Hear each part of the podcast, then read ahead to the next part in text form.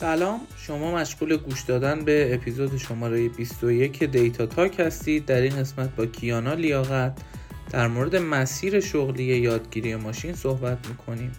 امیدوارم که این گفتگو برای شما مفید واقع بشه. سلام خدمت همه دوستانی که در حال گوش دادن به این قسمت از پادکست هستن. توی این قسمت با دوست خوبی که از لینکدین باهاش آشنا شدیم صحبت می‌کنیم و خب خانم کیانا لیاقت هستن. مرسی دعوت من رو قبول کردید. کیانا جان اگر بخوایم بحث رو شروع بکنیم دوست دارم با یه معرفی کوتاه از خودت شروع کنیم و بعد سوالاتمون رو شروع کنیم و بحثمون رو از همین جا آغاز کنیم. ممنون. سلام می‌کنم به شما و همه کسی که پادکست رو دارن میشنون. خیلی خوشحالم که قرار امروز با هم گپ بزنیم. من کیانا هستم کیانا لیاقت. الان دانشجوی کارشناسی مهندسی برق دانشگاه خواجه نصیر هستم. دیگه ترم آخرم و یه تقریبا نزدیک یک سالم هست که به عنوان مهندس هوش مصنوعی تاخچه دارم کار می‌کنم. توی زمینه هوش مصنوعی و قبلتر از اون هم توی همین حوزه توی هوش مصنوعی حالا یه سری ریسرچ انجام می‌دادم و همین دیگه. کلا علاقه شخصی به این حوزه. خیلی هم عالی. مجدد متشکرم که دعوت من رو قبول کردی. یه مقدار واقعیت پیدا کردن شخصی که بخواد بیاد تو پادکست صحبت بکنه و خانوم باشه سخته و حالا نمی‌دونم از بابت خجالت کشیدنه یا هر چیز دیگه ای که در نهایت باعث افتخاره که داریم صحبت می‌کنیم. خب من اگه بخوام بحث رو شروع بکنم با توجه به موضوعی که قرار هست صحبت بکنیم می‌خوام در واقع سوالات رو یه جورایی از نظر خودت بپرسم. نه خیلی تئوری و کتابی طور بخوام ازت بپرسم. سوال اولی که ازت داشتم می‌خوام بدونم از نظر خودت یادگیری ماشین که در موردش میگن یادگیری ماشین ماشین لرنینگ بریم یاد بگیریم خیلی خوبه خیلی خفنه دقیقا چی هستش و آدم قراره چی رو یاد بگیرن؟ سوال جالبیه. حالا این انگار تعریفش خب خیلی جاها وجود داره به صورت تکنیکال و اینا. ولی اگه بخوام یه چیز ساده و ملموس و قابل لمس بگم که شاید حس می‌کنم می‌تونه یه ذره دیده ما رو بازتر کنه اینه که کلا توی ماشین های عادی و معمولی ما یه سری ورودی داریم. بعد میایم به این ماشینه میگیم که با این ورودی ما چه رفتاری کن یعنی انگار X رو داریم بعد مثلا FX هم داریم بهش میگیم برای هر X یه سری قوانین رو رعایت کن انگار ببرش تو FX و یه وای یه خروجی به ما بده. ولی توی یادگیری ماشین اینجوریه که ما FX رو نداریم. ما ورودی رو داریم خروجی هم داریم. بعد به ماشینمون میگیم تو باید الان پیدا کنی که قوانینش چیه. انگار که ما بهش میگیم که خودت برو نگاه کن ورودی و خروجی رو ببین می‌تونی بفهمی رابطه اینا چجوریه که بعد مثلا بتونه برای یه x ی که ما یه قانونایی واسش مشخص نکردیم هم بتونه خروجی بده. این انگار میشه تعریف ملموسی که به نظر من برای من خیلی واضحه از machine learning و یادگیری ماشین. کلا داریم روی این کار کار می‌کنیم دیگه توی machine learning پیدا کردن قوانین حاکم بر ورودی ها و خروجی های مختلف.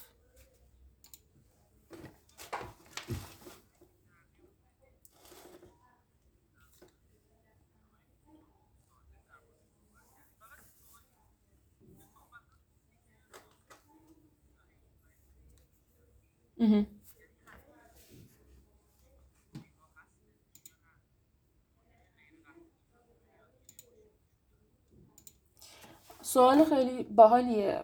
ببین بستگی داره ورودی چی می‌بینیم؟ اگه ورودی همیشه تصمیم گیری باشه؟ نه واقعا. گاهی اوقات اصلا ورودی هم نداریم. صرفا می‌خوایم ببینیم که بین چند تا چیز چه ارتباطی وجود داره. ولی حالا اکثرا توی این فضای به خصوص machine learning حالا نه تو AI ولی توی machine learning اکثر حالا کارهایی که انجام میدیم یه خروجی احتمالا داره. ولی توی حوزه AI و کلا هوش مصنوعی نه خیلی چیزها هم هست خیلی کاربردام هست انگار که اصلا خروجی نداریم نمی‌خوایم بهش برسیم. یه سری ورودی میدیم به تابه میگیم اینا رو نگاه کن. ببین چیزی از توش می‌فهمیم مثلا پترن نمی‌تونی پیدا کنی و اینا. خب مرسی بابت توضیحاتی که دادی. ولی حالا می‌خوام یه سوال جالبتری بپرسم یا خیلی سوال ملموس داری وقتی می‌خوایم در مورد یه مبحثی صحبت کنیم که خب خیلی سطح بالاه و بخوایم اون رو سطح پایین بکنیم که بقیه که سطح دانش کمتری دارن اون رو متوجه بشن میریم سراغ مثالهای ملموس. حالا اگه در مورد این صحبت هایی که کردی بخوای مثال ملموس بزنی که خب یا شاید تو روزمره امروز باهاش درگیریم یا هنوز نه؟ ممکنه که در آینده نزدیک احتمالا باهاش درگیر بشیم. از بحث یادگیری ماشین برامون یه سری مثال بزن که اونهایی که این پادکست رو گوش میدن یکم براشون ملموستر باشه. خوبیش اینه که من دو سه روز پیش توی یه دونه ایونت بودم به اسم AI Experience و کلا فرشم راجع به مثالا چون اونجا همه داشتن توی ایران حالا از دستاوردهای هوش مصنوعی خودشون صحبت می‌کردن. و اصلا مثالهای خیلی جدیدی دارم از کش... یعنی business هایی که داخل کشور خودمون دارن مثلا کار انجام میدن. مثلا یکی از یه نفری از تپسی اومده بود و میگفتش که ما چهار تا کار رو توی شرکتمون با هوش مصنوعی انجام میدیم. تعیین قیمت اون map ی که پیدا می‌کنیم اون تلاشی که می‌کنیم که قیمت منصفانه باشه عادلانه نگه داشتن قیمت. بعد کم کردن زمان انتظار هر راننده برای رسیدن به سفیرش. اینا همشون با الگوریتمای هوش مصنوعی مختلف انجام میشه. یا یه شرکت دیگه اومده بود گفته بود که ما اومدیم کلا سعی کردیم کال سنترمون رو جایی که خدمات مشتریان داریم و کلا با هوش مصنوعی جواب بدیم. چون می‌گفتن که انگاری یه حجم زیادی از تماسایی که در واقع کاربرا داشتن با شرکتشون سوال تکراری و ساده ای بود. و اگه هوش مصنوعی می‌تونست اون رو تشخیص بده و اون جواب لازم رو بده دیگه لازم نبود مثلا صد هزار نفر اونجا پشت تلفن باشن و هی جواب بدن ایجنت های مختلف بذارن. یا یه مهندس دیگه ای از مایکروسافت اومده بود و میگفتش که ما برای تشخیص اشکالات موجود روی سطح لپتاپامون توی مایکروسافت کلا از هوش مصنوعی داریم استفاده می‌کنیم که خط با دیدن لپتاپ عکس گرفتن ازش خط خشایی روشو می‌فهمه. یا دیگه ملموسترین مثال که خودم توش دخیلم توی تاخچه است دیگه. ما توی تاخچه داریم سعی می‌کنیم با, با استفاده از هوش مصنوعی کتابا رو طبق سلیقه کاربر بهش پیشنهاد بدیم و به آدما کتابایی که احتمالاً سلیقه‌شونه رو هرچه بیشتر پیشنهاد بدیم توی این دنیا که کلی کتاب هست که شاید ندونیم چی می‌خوایم بخونیم. مرسی از مثالایی که برامون زدی. حالا می‌خوام یه کم بیام عقبتر. خودم رو جای فردی در نظر بگیرم که می‌خوام بیام وارد یادگیری ماشین شم حالا خارج از بگراندی که خودم دارم شدم و فردی هم که می‌خوام یادگیری ماشین رو یاد بگیرم.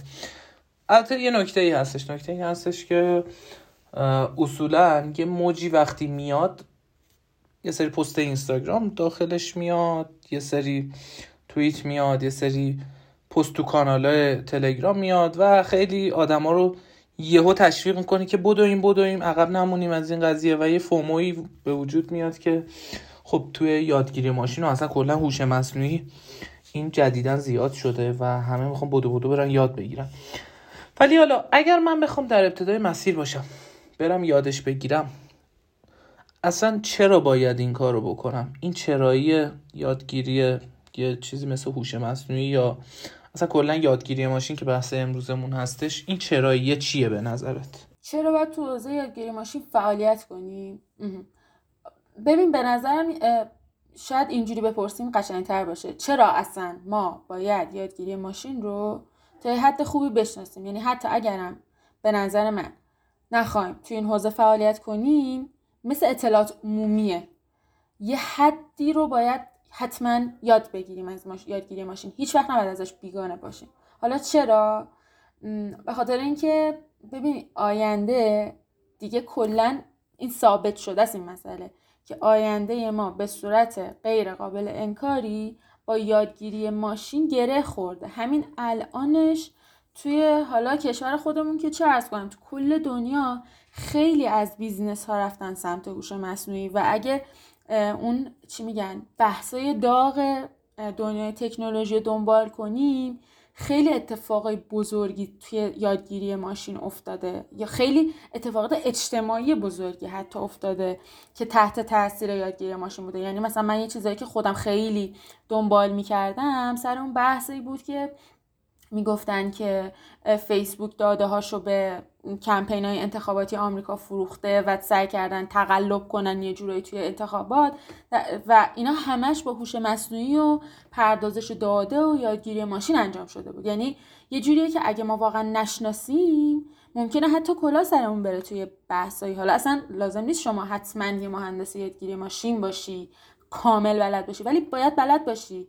که از داده های شما احتمالا چه کجا داره استفاده میشه یا چجوری داره استفاده میشه و برای اینکه این دیدو داشته باشیم خب باید یادگیری ماشین رو بشناسیم.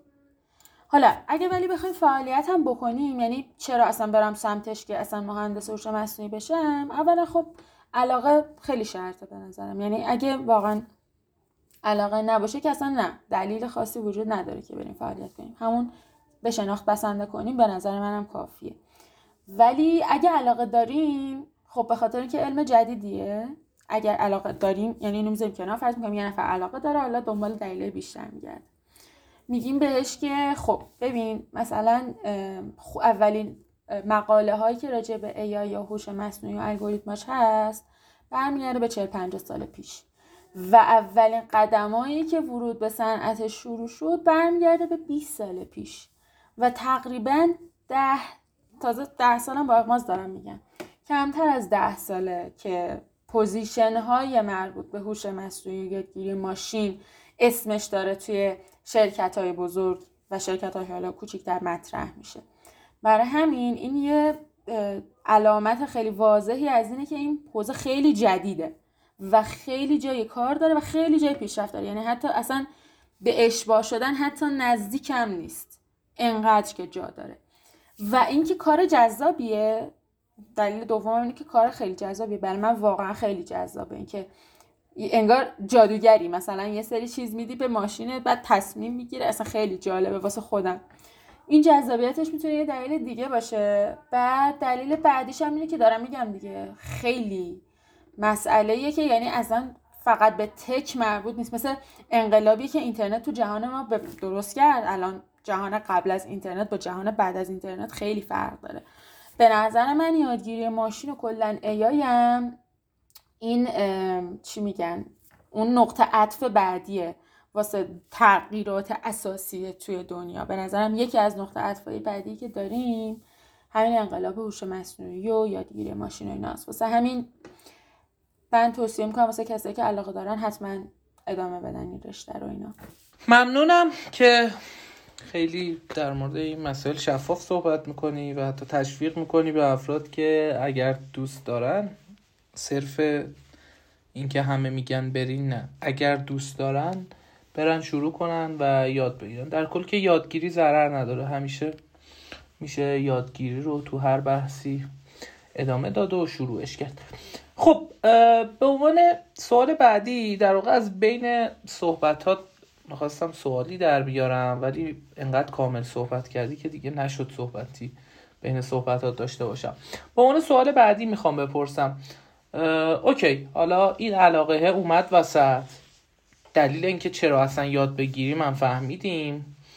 حالا من تصمیم می‌گیرم که بیام و توی ماشین لرنینگ فعالیت کنم. باید قبل از اون پیش زمینه ای داشته باشم. اگر آره چه پیش زمینه هایی نه صرفا تخصصی که حالا از برنامه نویسی و غیره باشه کلا دانش پیرامونی که برای شروع نیاز دارم چی هستش؟ خیلی ها مثلا من شنیدم میگن که خب من صنایع خوندم منو چه به هوش مصنوعی هستم حالا علاقه هم دارم و مثلا یه نفری بود دوستام صنایع خونده بود و هوش مصنوعی دوست داشت. بعد می‌گفت چون من صنایع خوندم نمی‌تونم فعالیت کنم. به نظر من واقعا اگه هیچ پیچ زمینه هم نداشته باشیم هیچ اشکالی نداره. واقعا می‌تونیم به حوزه هوش مصنوعی وارد شیم خب یه ذره طولانی تر هست و سختتر هست ولی غیر ممکن نیست. اول اینو گفتم بگم چون خیلی دیدم افرادی هن که به خاطر این داستان ها نمیرن سمت هوش مصنوعی. بعد حالا بخوام کلی بگم. ببین من ابزار نام نمی‌برم. مثلا نمیگم شما باید پایتون بلد باشی. چون اینا یه سری چیزاییه که واقعا اگر اون دید اولیه و درست داشته باشه اینا خیلی یادگیریش آسونه. به نظر من دو تا مهارت کلیدی که خیلی لازمه بلد باشیم واسه هوش مصنوعی و اینکه آدم موفقی بشیم تو این حوزه یکی ذهن تحلیلگر درسته. یعنی ما باید بلد باشیم. که یک صورت مسئله رو چجوری تعریف کنیم. انگار چی میگن؟ اصطلاحا بهش میگن چجوری اون صورت مسئله رو بیاری رو زمین.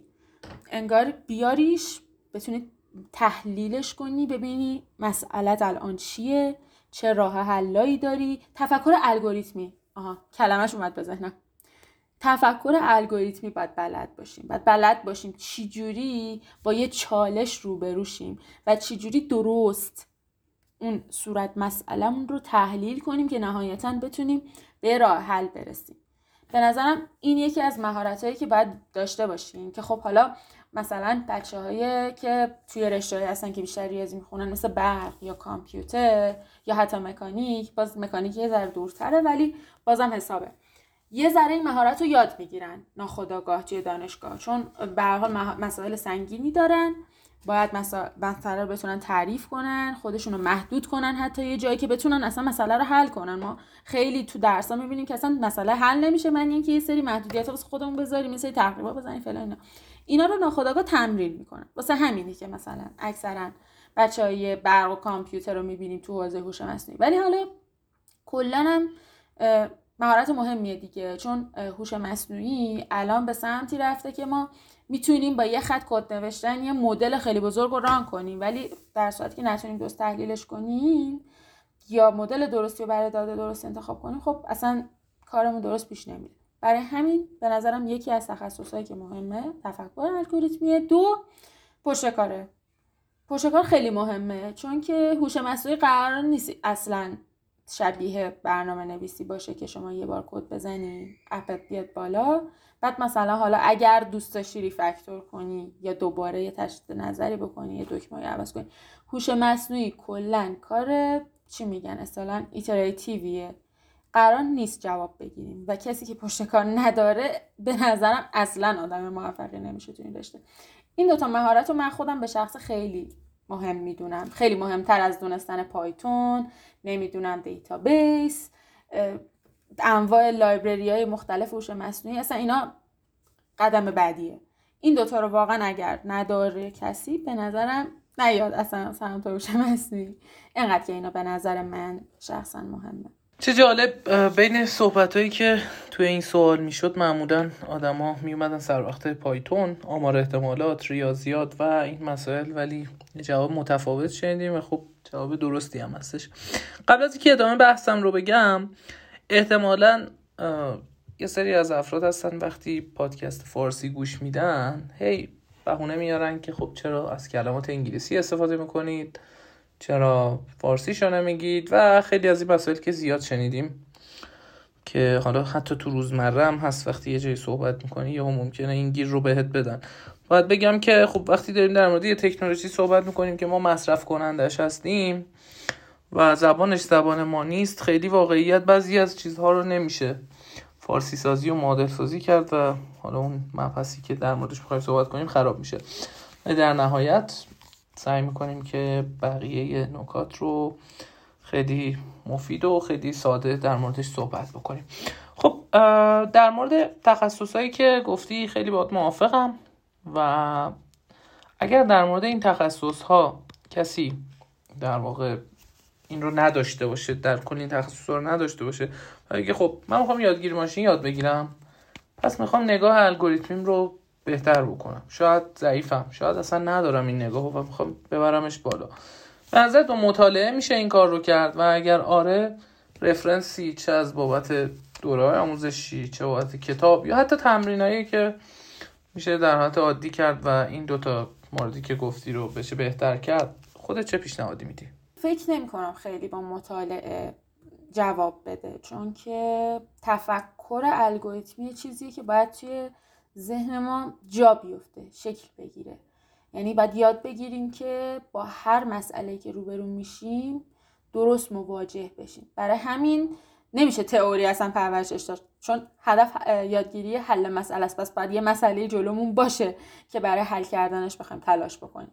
ولی یه سری حالا من خودم سایت کورسرا رو خیلی میپسندم با اینکه یه ذره تحریم دارن و فلان و اینا ولی کورسای خوبی داره. حتی کورسای مشابه هم داریم. تو مکتب خونه ما کورسای خوبی داریم که تمرین دارن. توی کوئرا کورسایی داریم که تمرین دارن خب؟ بعد مثلا حالا پایتون گفتم پایتون تخصص الزامی نیست برای شروع یادگیری ماشین. ولی می‌تونیم یه کورس پایتونی رو انتخاب کنیم که مسئله داشته باشه و پروژه داشته باشه. و توی اون ناخداگاه ما یاد می‌گیریم که چی جوری با یک مسئله انگار روبروشیم مثلا به شما گفتن یه سایت سینما برو بزن. شما وقتی که یاد گرفتی می‌دونی اول باید فلان چیزو بگی بعد بعد فلان چیزو بگی بعد مثلا یه قسمت رو می‌زنی کدت کار نمی‌کنه بعد باید مثلا باگش رو پیدا کنی مشکلش رو برطرف کنی. این خودش یه راهه. یه راه دیگه هم اینه که بریم آمار یاد بگیریم.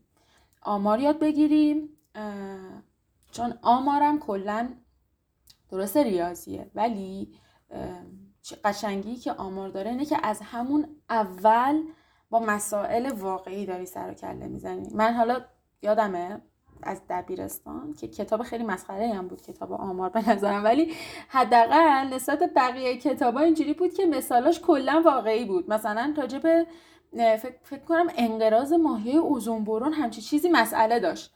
حالا درسته مثلا یه میانه میانگین بعد حساب می‌کردی ولی خیلی جالب بود. اینکه از اون داده هایی که داشتی می‌تونستی با یه سری ابزار با یه سری مثلا میانگینشون رو نگاه کنی پراکندگیشون رو نگاه کنی.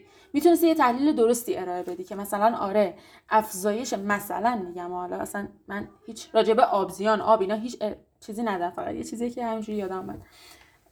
مثلا می‌تونستی ببینی که چون میزان دیوکسید کربن آب مثلا توی سالهای مختلف نزدیک به مثلا سالی که ما هستیم زیاد شده باعث شده که مثلا جمعیت ماهیای اوزون کم بشه. این آمارم خیلی کمک می‌کنه. یه علم دیگه که کمک می‌کنه باز برای کسایی که حالا خیلی تئوری دوست دارن بگردن و اون روند حل مسئله ها رو هی ببینن که بتونن تکرار رو تمرین بکنن باز ریاضیات گسسته و احتمال جبر و احتمال.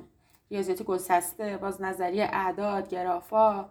حتی درس ساختمان داده توی رشته کامپیوتر درس الگوریتم کامپیوتر اینا همشون یه سری درسایی که انگار تمرکزشون روی یاد گرفتن روش حل مسئله است. مثلا میگن که اگر فلان حالت بود اگر که مثلا فلان بود اینجوری باید با مسئلت رو بروشی مثلا اگر از یه چیزی در این حد اطلاع داشتی می‌تونی از فلان کار بری. از اگر در این حد اطلاع داشتی از یه راه دیگه باید بری. یا مثلا باید ببینی جنس فضای نمونه چجوریه مثلا. عددن چند تا عدد داری چند تا مهره داری اینا مدلاشو ما فرق داره. همین سر و کله زدن با این جور دست مسئله ها به نظرم می‌تونه خیلی کمک کنه. خیلی جلومون بندازه توی هوش مصنوعی و اون تحلیل درستی که می‌خوایم یاد بگیریم از مسائل. خیلی عالی. بین صحبتات در مورد دوستی صحبت کردی که رشتهش صنایع بود و فکر می‌کرد که یادگیری ماشین ممکنه براش سخت بشه و مناسب نباشه. خب اول از اینکه اگه رشته صنایع هستید و در حال گوش دادن این پادکست هستید احتمالا تو دروستون با نرساره شبیه سازی مثل ارنا کار کردید و خیلی نرساره دیگه که حالا دیاگرام های مختلف کشیدید و تحلیل های خوبی کردید. بچه صنایع خیلی تحلیل های خوبی دارن. و در نهایت در مورد رشته های دیگه هم میشه گفتش که اگر قرار هستش machine learning یاد بگیرید. حالا صرف یادگیری machine learning که خب یه مبحث تئوری یه سری مباحث تئوریه که قرار یادش بگیرید و تموم بشه. machine learning رو باید عملی کنید. خیلی از رشته های دیگه می‌تونن استفادهش کنن. مثلا machine learning توی معماری machine learning توی مثلا همین بحث آبزیان machine learning توی هر رشته دیگه ای کاربرد خودش رو داره خاصه اون رشته. پس خیلی نگران این که حالا حوزه برق یا کامپیوتر نیستید نباشید. خب کیانا جان مرسی که تا اینجا با هم صحبت کردیم. خیلی گفتگوی جذابی هستش تا این لحظه و به من که خیلی داره خوش میگذره. می‌خوام در مورد مبحث بعدی صحبت بکنم. و این مبحث احتمالا خیلی سوال مناسبیه که از خودت بپرسم. تو که وقتی می‌خواستم در واقع دنبال مهمون بگردم اومدم توی همون سایت لینکدین و یه سورت روی اونایی که شغلشون توی حوزه یادگیری ماشینه کردم و به خودت رسیدم و که در نهایت تونستیم الان با هم صحبت کنیم. من توی رزومه تو و اول صحبت هم گفتی. شغل فعلیت شغلی هستش که مرتبط به یادگیری ماشینه. دیدم که در حال فعالیت توی یادگیری ماشین به عنوان کار هستی. حالا به عنوان کسی که داره کار می‌کنه قبل از اینکه استخدام بشی یا همین الان که داری کار می‌کنی به نظرت وضعیت شغلی یادگیری ماشین توی کشور خودمون صرفا چون که خود تجربه داری چطوریه؟ مثلا چه شکلیه؟ و پیرامون این مباحث اگه بخوای صحبت بکنی می‌خوام صحبتات رو بشنوم. خب خیلی جالب شد چون که منم خودم نمی‌دونستم چجوری پیدام کرده بودی توی لینکدین. الان خودم هم یاد گرفتم چه نکته جالبی بود. ولی راجب شغل وضعیت شغلی هم بخوام بگم یه اشاره کوچیکی کردم. گفتم که اصلا عنوانای شغلی مربوط به حوزه یادگیری ماشین اصلا تازه تو کل دنیا داره میاد مطرح میشه. حالا مثلا شاید اگه مایکروسافت ده ساله مثلا داره توی حوزه یادگیری ماشین مهندس استخدام می‌کنه توی ایران پنج ساله که شروع شده واقعا جدی داریم می‌بینیم که پروفایل درست می‌کنن. پروفایل یعنی شرح شغلی دارن درست می‌کنن برای اینکه ما یه مهندس ما یادگیری ماشین می‌خوایم. چیز یعنی اختصاصا. قبلا شاید مثلا یه مهندس نرم افزار می‌گرفتن. بعد می‌گفتن خب حالا اینم بزن. ولی الان کم کم تازه داره یه عنوانای تخصصی تحت عنوان data scientist یا machine learning engineer data analyst اینا داره جدید مطرح میشه. و اصلا همین به ما نشون میده که خیلی فرصت ها قراره خیلی خیلی خیلی بیشتر از این بشه خب؟ بعد توی حالا صنعت هم بخوام بگم چی جوری با machine learning داره برخورد میشه اینجوریه که ببین شناخته شده ها خب الان stage فعلیش شناخته شده ولی نظرش اصلا اینه که هنوز اهمیتش اونقدری که باید اندازه خارج درک نشده خب. یعنی مدیرا اینجوری حس می‌کنن. با توجه به این تجربه تقریبا یه سالی که دارم اینه که مدیرا می‌دونن هوش مصنوعی مهمه و آینده داره میره سمت هوش مصنوعی. ولی توی عمل شاید انقدری که باید به هوش مصنوعی فعلا اهمیت نمیدن. حالا این دو تا دلیل می‌تونه داشته باشه. یکی اینکه آشنا نیستن یکی اینکه نمی‌خوان و اولویت های دیگه دارن. دو اینکه آشنا نیستن که به نظرم بیشتر دومیه. برای همین اون, اول بحثم من گفتم که یعنی ما اگر متخصص یادگیری ماشین هم نیستیم باید بدونیم یادگیری ماشین یعنی چی؟ حالا به عنوان یه فرد برای خودمون داده های ما ارزشمندن؟ و باید بدونیم یادگیری ماشین چیه و داده های ما ممکنه کجا استفاده بشن که حالا به یه سری اپلیکیشن ها یه سری دسترسی ها رو ندیم همینجوری تیک نزنیم خب؟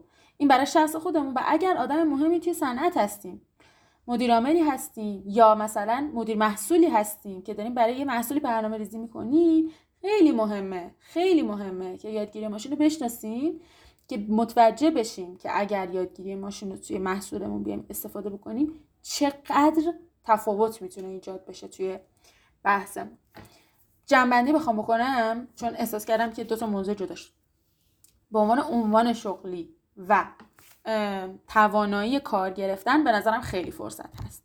ولی اینکه چقدر کار شما جدی گرفته میشه هنوز به نظرم به صد درصد نرسیده توی صنعت ولی سطحش هم بد نیست.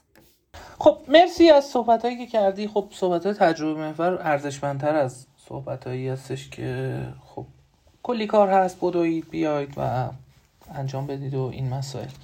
خیلی ملموس تر هستش. خب با توجه صحبت هایی که کردی خودت از یه رشته ای میای که خب آدم ها بیشتر از این رشته جذب یادگیری ماشین میشن. تحت عنوان مهندس احتمالا در وهله اول یه سری دانش اکادمیک داشتی و یه سری دانش کاری هم احتمالا با توجه به رشته تحصیلیت داشتی. می‌خوام بپرسم که اهمیت دانشگاه برای خودت صرفا نه در حالت کلی. برای شروع کارت تو موقعیت شغلی فعلیت که تحت عنوان یک مهندس هوش مصنوعی یا یادگیری ماشین هستش چی بوده؟ ببین اگه بخوام بگم مستقیم چقدر تاثیر داشته هیچی. غیر مستقیم اگه بخوام بگم چقدر تاثیر داشته تاثیر داشته. کم معمولی. نمی‌تونم تاثیر غیر مستقیمش رو دقیقا بگم که چقدر ولی از جهت اینکه من توی برق یاد گرفتم که چجوری با مسائل روبروشم و اینا. حالا اینو میگم الان. اینو یه دقیقه ولش کنیم.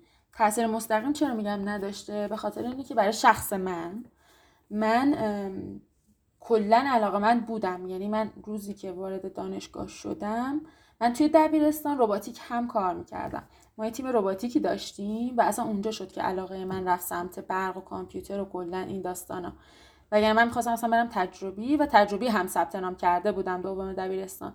ولی موقعی که رفتم تیم روباتیک و آشنا شدم و اینا اصلا کلا همون روز اول کلاسام عوض کردم رفتم پیش ریاضی ها نشستم و دیگه شدم رسیدم اینجا.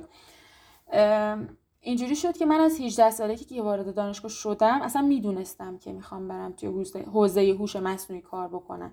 و اصلا خودخوان از 18 سالگی از ترم دوم من شروع کردم ماشین لرنینگ یاد گرفتم یعنی اینجوری نبود که بیام بشم مهندس برق بعد شروع کنم ماشین لرنینگ. من کاملا موازی آوردم جلو این دوتا رو.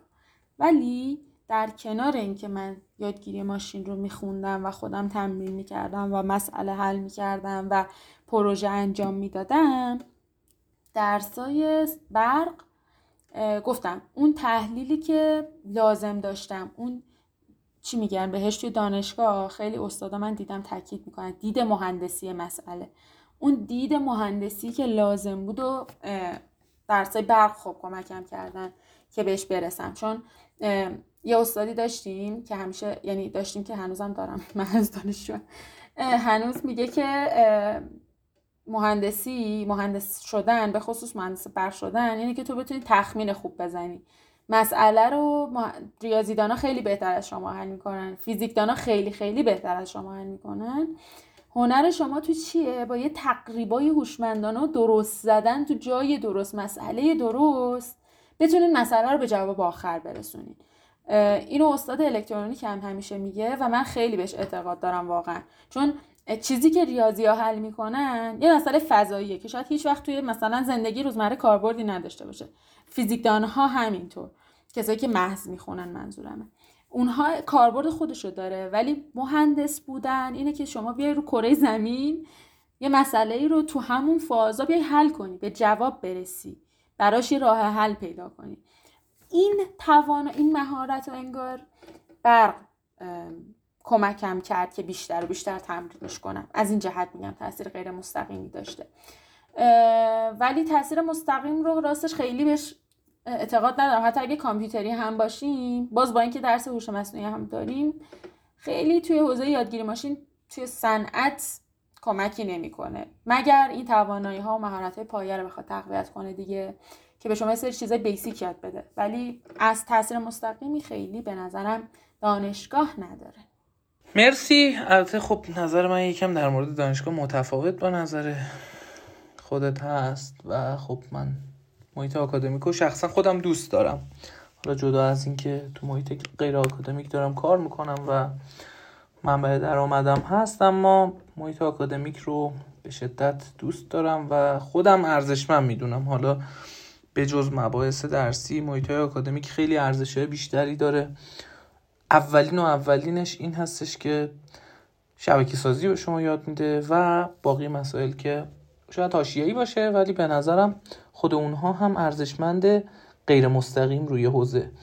خب حالا با توجه به این صحبت که کردی احتمالا یه سری تفاوت ها بین محیط آکادمیک و غیر آکادمیک باشه که توی دوتاش در حال فعالیت هستی هم اینکه هنوز هم دانشجویی همین که داری توی یه رشته ای که دوست داری کار می‌کنی و احتمالا تفاوتاش برات قابل لمس هستش که بتونی bullet point رو حالا دونه دونه بشه گفت نام ببری.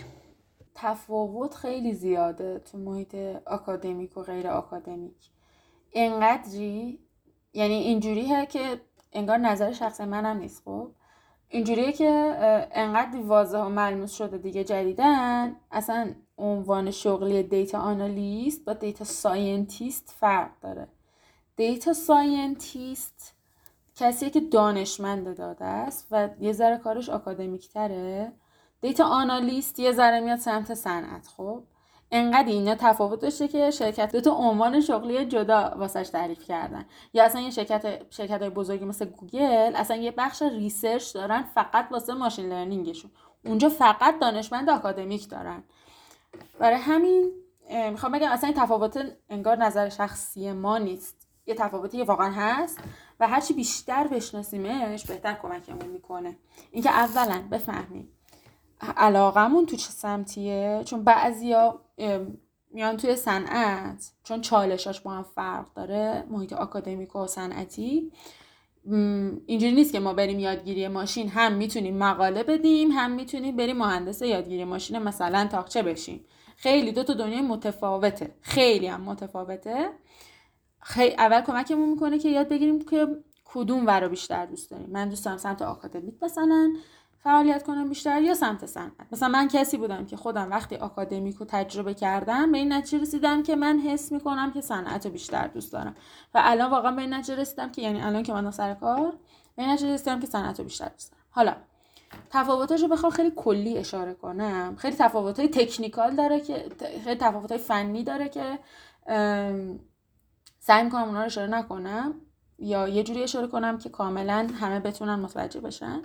ولی تفاوت کلیش اینه که ببینین مسائلی که توی حوزه آکادمیک مطرح میشن بیشتر یعنی انگار نگرانی اصلی شما اون صورت مسئله شما حول محور یک ماشینیه که بتونه بهترین عمل کرده داشته باشه. مثلا من می‌خوام یک ماشین درست کنم که بهترین کتابا رو به آدما پیش بینی بده. یعنی بتونه سلیقه آدما رو با دقت بسیار بالایی تشخیص بده. مثل یه آدم. یا فرض می‌کنیم که شما می‌خواد یه ماشینی درست کنید که با دقت بسیار بالایی خط و خشایی رو لپتاپ رو تشخیص بده و بگی مثلا این لپتاپ مشکل داره. اینو از خط تولید مثلا خارج کنید. خب؟ توی محیط آکادمیک صورت مسئله شما چالش اصلی شما درست کردن این بهترین ماشین ممکنه. خب؟ یا اگر این بهترین ماشین نباشه چالش اصلیتون بهترین داده است. مثلا بگی که من می‌خوام یک ماشینی درست کنم که سلیقه آدما رو به دقت بسیار بالای تشخیص بده. بهترین ماشین رو الان مثلا دارم کدوم چه داده بهش بدم؟ مثلا داده خریداشو بهش بدم ببینم چه کتابای خریده یا چه کتابایی نگاه کرده یا اصلا برم ازش بپرسم چی دوست داری؟ ایناست از این دسته تو محیط آکادمی. ولی برخلاف انتظار همگان و جامعه توی صنعت اصلا این نیست. توی صنعت انقدر چالش های نرم افزاری محصولی نمی‌دونم انقدر چالش های دیگه هست که شما اولین تقریبا همیشه اولین ساده ترین ماشینی که داره خوب کار می‌کنه رو انتخاب می‌کنی برای پروژه. و انگار ساده بودن مهمتره از بهترین بودن توی صنعت. چون یک ماشین ساده سریع جواب میده و شما سریع جواب دادن واسه توی صنعت پارامتر بسیار کلیدیه. در صورتی که توی محیط آکادمیک اصلا همچین چیزایی مطرح نمیشه. شما سری داده داری می‌خوای یه ماشینی درست کنی شب تا صبح کار می‌کنی یه مثلا دقتی در میاری میگی خب مثلا 98 درصد داره درست تشخیص میده من بهترین ماشینم. ولی همون ماشین رو برمیداری میاری تو صنعت میگن اینو اصلا بنداز دور. چون که یک سال طول می‌کشه مثلا یه جوابی بده یک روز طول می‌کشه. ما می‌خوایم مثلا در ثانیه به آدما مثلا کتاب پیشنهاد بدیم. این اصلا به درد نمی‌خوره. خب؟ توی صنعت چالش اصلی گفتم. اینه که یه مدل بهینه‌ای درست کنیم که در عین حالی که ساده است در عین حالی که مقدار قابل قبولی جواب درست میده نگهداریش هم حتی خیلی مهمه. و اینکه داده داده اصلا یک چالش بسیار بسیار وسیعیه توی بحث صنعت. و نگهداری داده. نگهداری داده یه چیزی که اصلا تو محیط آکادمیک میگم. سمتش هم نمیشه اصلا مطرح نمیشه اصلا مهم نیست. اهمیتی خیلی نداره. ولی شما یک چالش بزرگی که در صنعت داری همیشه داده است. اینکه داده رو از کجا بیاری داده رو چجوری بیاری چجوری ذخیرش کنی چجوری استفاده کنی.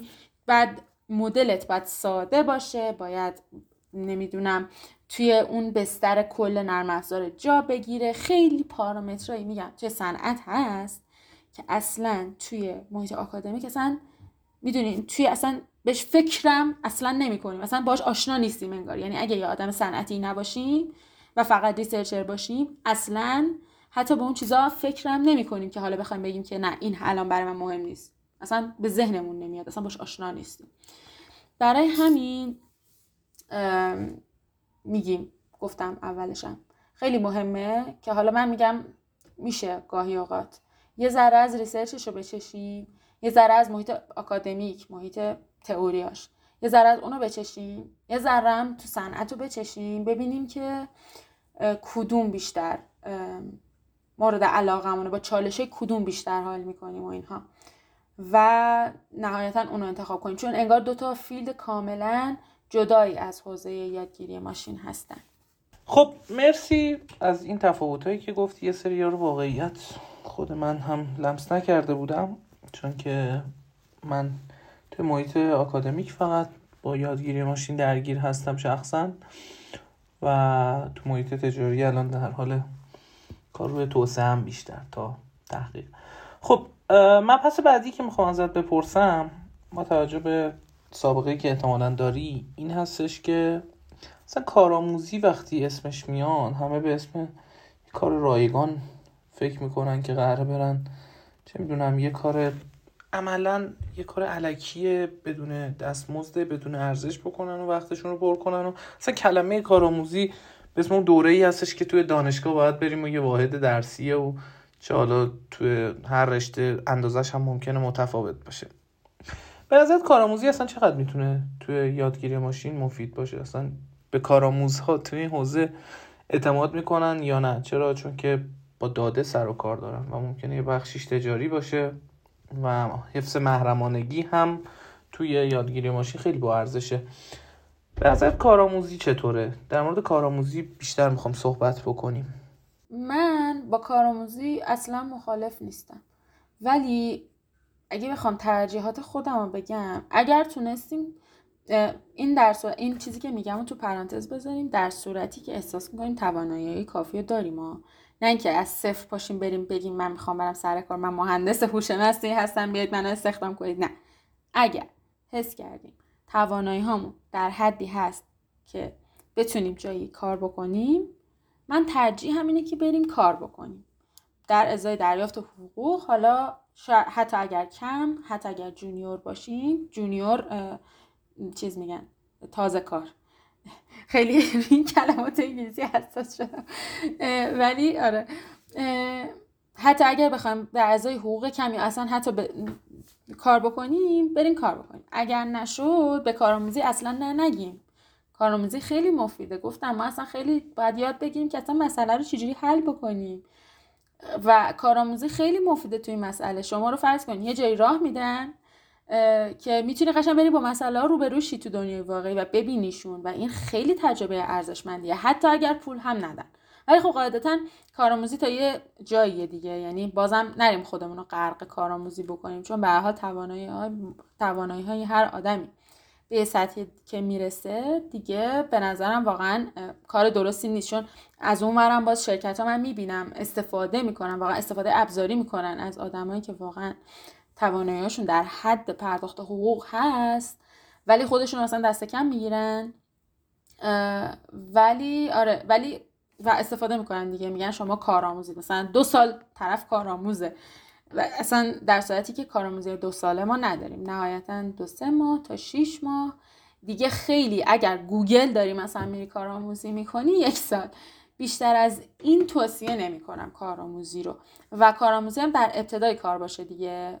بعد از اون که ما آدم با مهارتی شدیم آموخته شدیم نیازی به کارآموزی نداریم که مثلا دو سال بریم یه شرکتی کار کنیم بعد بریم کارآموزی کنیم بعد دوباره بریم کار کنیم. اینا اصلا فرموله اشتباهیه که ملت دارن استفاده می‌کنن و برای همینه که اکثرا حس می‌کنم اون دید منفی رو دارن یا ازشون بیگاری کشیدن که خب به خاطر این بوده که مثلا احتمالا افراد آگاهی نداشتن از اینکه کارآموزی اصلا اسمش یاد گرفتن کاره و یاد گرفتن یه کاری دیگه برای کنترین آدمام دیگه بیشتر از 6 ماه یک سال طول نمی‌کشه. ولی مثلا من داشتم دوستای خودم که دو سال مثلا می‌گفت من کارآموزم. می‌گفتم بابا تموم شد دیگه. کارآموز چه؟ تموم شد. یاد گرفتی. گفت نه مثلا کارفرما میگه تو کارآموزی و منو استخدام نمی‌کنه. اینا رو حواسمون بهش باشه. و نه هم نگیم دیگه به کارآموزی. قشنگه تا اون حدی که باید استفاده کنیم یاد بگیریم از فرصت ها به خصوص از آدمایی که می‌بینیم توی شرکت ها تجربه های دیگران رو استفاده کردن یه فرصت خیلی بزرگی تو کارآموزی داریم. مسائل واقعی فرصتی که تو کارآموزی داریم. احتمالا احتمالا اون همون بزرگترین عیبش که به چشم میاد همون حقوق نداشتنه که اونم میگیم تا دو سه ماه شیش ماه اشکالی نداره. وقتی داریم یاد می‌گیریم چه اشکالی داره؟ هزینه نمی‌گیریم بابتش ولی احتمالا یه آموزش خیلی ارزشمندتری داریم دریافت می‌کنیم که قویتر به صنعت وارد بشیم. با این دیدا من کارآموزی خیلی پیشنهاد می‌کنم. خیلی ممنون. اول از اینکه خب کارآموزی تو بعضی از شرکت ها غیر رایگان هم انجام میشه و دستمزد پرداخت می‌کنن و نکته بعدی این که صرفا قرار نیستش که شما فکر کنید که چیزی از دست می‌دید. شما ممکنه یه چیزی رو توی کارآموزیتون یاد بگیرید ولی در صورتی که اگه بخواید خودتون اون رو یاد بگیرید باید هزینه دوره آموزشی بدید. چه می‌تونم یه کورسی بخرید یه ویدیویی ببینید و یه هزینه مجزا داره که احتمالا یه محیط واقعی هم نیست و محیط تجربه کردن رو از دست ندید دیگه. مرسی مرسی. خیلی عالی بود. میایم مرحله به مرحله جلو. هی داریم سوالاتی می‌پرسیم که دیگه در واقع بحث رو جای خوبی برسونیم. سوال بعدی که می‌خوام ازت بپرسم در مورد حالا چالش مصاحبه شغلی می‌خوام بپرسم. دیگه اسم مصاحبه میاد آدم تن و بدنش میلرزه.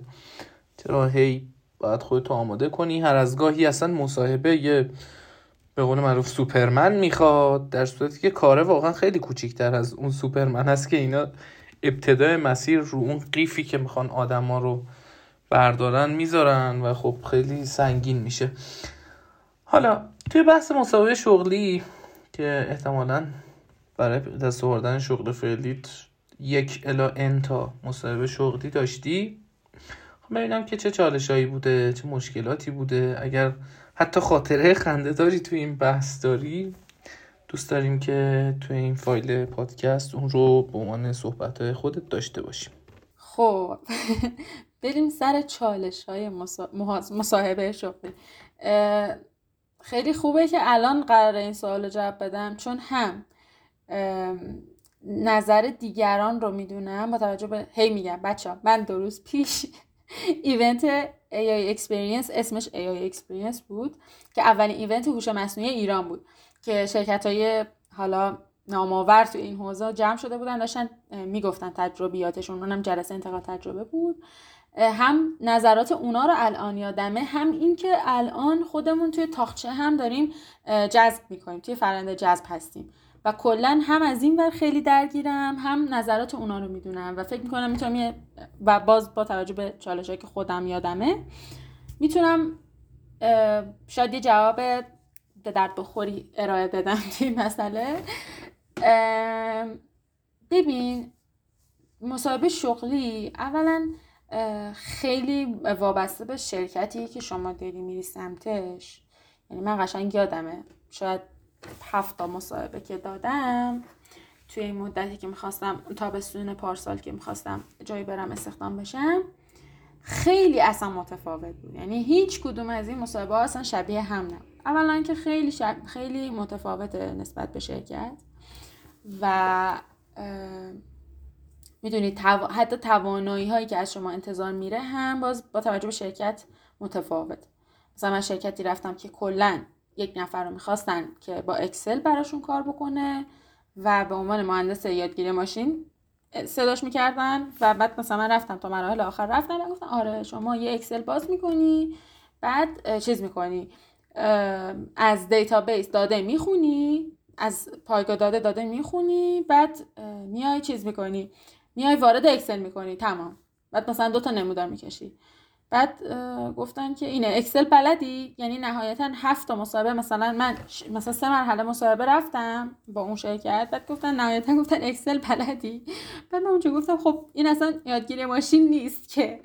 شما برید یه خانومی دیگه هم بیارید یا آقای دیگه هم بیارید. هیچی هم بلد نشه یه اکسل بلد باشه. می‌تونه این کار براتون انجام بده.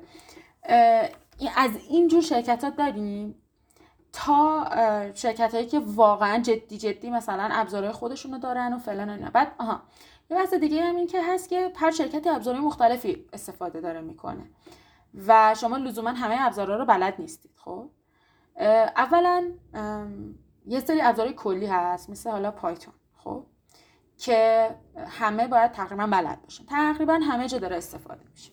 اینا که خیلی کلیه. ولی مثلا یه نفر رو می‌بینید یه شرکتی داره از مسیر از داد پایگاه داده مثلا SQL استفاده می‌کنه برای نگهداری دادش و انتظار داره شما SQL بلد باشید یه شرکت دیگه مونگو دی بی داره استفاده می‌کنه. اینا اسمایی که میگم اصلا لازم نیست معنیشو بدونید. اینا اسمای پایگاه دادای مختلف اسم فقط مثل مرجان مثلا. مونگو داره استفاده می‌کنه. و شما باید مونگو بلد باشه اصلا شبیه SQL هم نیست. دوست دارم مونگو بلد باشه یه سری دیگه مثلا دارن توی فریم مثلا چارچوب جنگو دارن می نویسن یه سری دیگه نه. یه چارچوب دیگه دارن می نویسن یه سری فلان. اینا هست خب. یه بحثی هم که اکثرا هم چیز دیگه تسک میدن. یعنی تکلیف میدن به شما اگر برید جلو توی مصاحبه ها برای همین خود شرکت ها هم اینو می‌دونن دیگه قاعدتا. ما هم الان اینو می‌دونیم. و تمرکزی که احتمالا بیشتر شرکت ها دارن روی استعداد شماست برای حل اون مسئله. توی حوزه یادگیری ماشین البته تو حوزه دیگه هم فکر می‌کنم همین باشه دیگه چون قاعدتا البته نمی‌دونم. بذارید راجع به حوزه دیگه نظر ندم. تخصص ندارم. توی یادگیری ماشین ما می‌دونیم ابزارا متفاوته و ممکنه یه نفری اون ابزاری که ما بهش دادیم رو و ازش خواستیم باش تکلیف تحویل بده رو بلد نباشه. ما پس میایم چیکار می‌کنیم؟ اون مشقی رو که میفرسته نگاه می‌کنیم ببینیم که آقا چجوری تحلیل کرده. اصلا بلد بوده با دادش کار کنه. فهمیده چی دادیم بهش مثلا؟ اینا خیلی مهمه. یعنی به نظرم خیلی مهمه که اینو نشون بدیم. یعنی من الان حالا از لحاظ کارفرما اومدم این ور. به عنوان کسی که کارمندم. میگم خیلی خوبه که, که اینو نشون بدیم که بلدیم با داده کار بکنیم. این خیلی می‌تونه پوینت مثبتی داشته باشه. بلدیم تحلیل کنیم مسئله رو. خیلی مهمه. و یه بحث خیلی خیلی خیلی مهمی که نه تنها توی یادگیری ماشین بلکه من تو اکثر بقیه جاها هم می‌بینم که کسایی که می‌خوام مصاحبه بدن بهش توجه نمی‌کنن مهارت نرمه. خیلی مهمه. اون تأثیری که شما توی برخورد اوله توی مصاحبت داری می‌ذاری با کارفرمات خیلی خیلی مهم و تعیین کننده است. حالا شاید این مسخره باشه ولی لباس آراسته که بپوشید خیلی تاثیر داره. اون آرامشی که بتونید رعایت بکنید خیلی تاثیر داره. اعتماد به نفستون رو باید حفظ بکنید و روی اون چیزایی که بلدید مانور بدید. شما نباید همه چیز رو بلد باشید و از نمی‌دونم گفتنم نباید بترسید. چیزی رو که بلد نیستید و باش کار نکردید بهتره بگید نمی‌دونم. تا اینکه یه چیز کلی بگید که دوباره ازش ازتون سوال بپرسن دوباره نتونید جواب بدید هی جلو برید هی قبول نکنید و آخر بهتون ثابت کنن که بلد نیستید. همون اول بگید بلد نیستید و اشکالی نداره. اتفاقا point مثبتیه. یکی از پارامترهای اینه که بدونیم موقع یکی که بلد نیست اگر این آدم چیزی بلد نیست به ما میگه و ما می‌تونیم مثلا از کس دیگه استفاده کنیم. مثلا در حین کار. اینا مسئله خیلی مهمیه. بعد مهارت نرم دیگه هم داریم که حالا دیگه حالا خیلی کلی میشه اینها. برگردیم سر یادگیری ماشین. مهارت های نرم حالا مهارت های نرم هم که گفتم خیلی مهمه. مهارت نرم دیگه هم داریم ولی حالا خیلی واردشون دیگه نمیشم میره سمت منابع انسانی اونها چگونه مصاحبه بدهیم. برگردیم سر یادگیری ماشین. یه نکته تخصصی دیگه هم بگم. اینکه گفتم توانایی حل مسئله خیلی مهمه. تفکر الگوریتمی خیلی مهمه. و توی یادگیری ماشین گفتم توی صنعت ما بهترین مدلی که توی صنعت داریم لزوما بهترین مدل آکادمیک نیست. مدلی که بالاترین دقت رو بده نیست. بهترین مدل سریعترین و ساده ترین مدلیه که داره خوب کار می‌کنه. و من می‌بینم که خیلی کسایی که از محیط آکادمیک میان وارد بشن و می‌خوان مشق رو انجام بدن اینجوریه که میرن اون بهترین طولانی ترین مدل رو انتخاب می‌کنن و میارن و خیلی هم خوشحالن.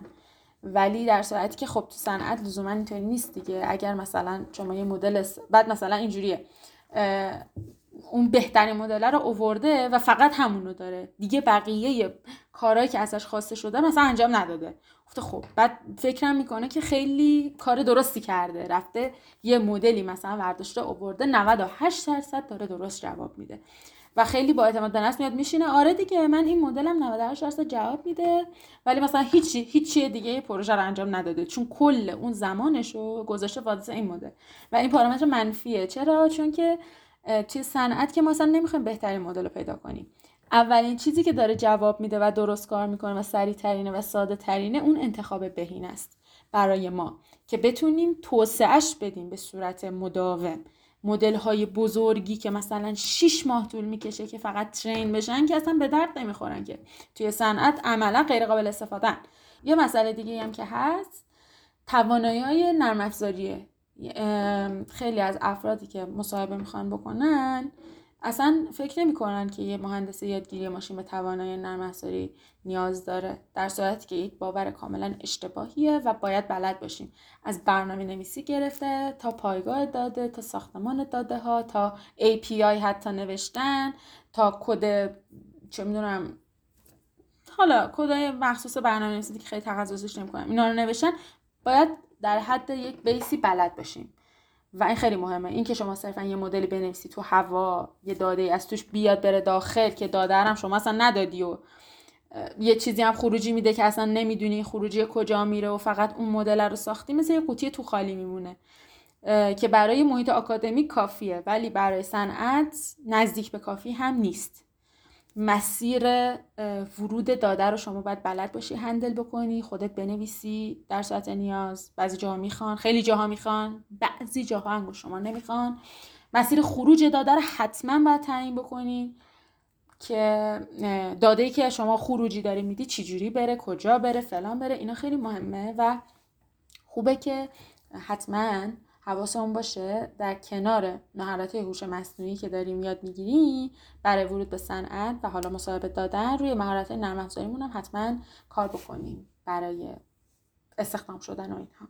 کیانا جان مرسی که وقتت رو در اختیار ما گذاشتی. خیلی صحبتات کامل و مفید بود. احتمالا دوستایی که این پادکست رو گوش میدن خیلی خوششون بیاد اگر کسی بخواد با در ارتباط باشه و حالا چه سوالی بپرسه یا چه زمین های مختلف در ارتباط با صحبت هایی که کردیم باد گفته او کنه از چه طریقی خودت مایل هستی صحبت بکنی و اگر اون راه های ارتباطی رو بگی که خیلی ممنون میشم. ممنون. منم خیلی لذت بردم. فکر کنم زیاد صحبت کردم ولی ایشالله که حالا صحبتام جذاب بوده باشه که بچه ها خسته نشن شنونده هامون. منم خیلی خوشحال میشم اگر کسی دوست داشت سوالی بپرسه ازم هر چیزی. خیلی استقبال می‌کنم از اینکه کسی بخواد با هم ارتباط بگیره و خب راه های زیادی هست. لینکدین هم هستش ایمیلم هم هستش دیگه اینستاگرام هم هستم واتساپ هم دارم تلگرام هم دارم. ولی خب همون شبکه اجتماعی که هممون اکثرا توش هستیم لینکدین اینستاگرامه و ایمیلم هم که همیشه چک می‌کنم و هستم. مرسی. من آدرس این موارد رو ازت می‌گیرم که زیر این پادکست بذارم و دوستایی که حالا از هر طریقی می‌خوان با در ارتباط باشن بتونن از اونها استفاده کنن. مجدد ازت متشکرم. خیلی گفتگوی خوبی بود و خدا نگهدار.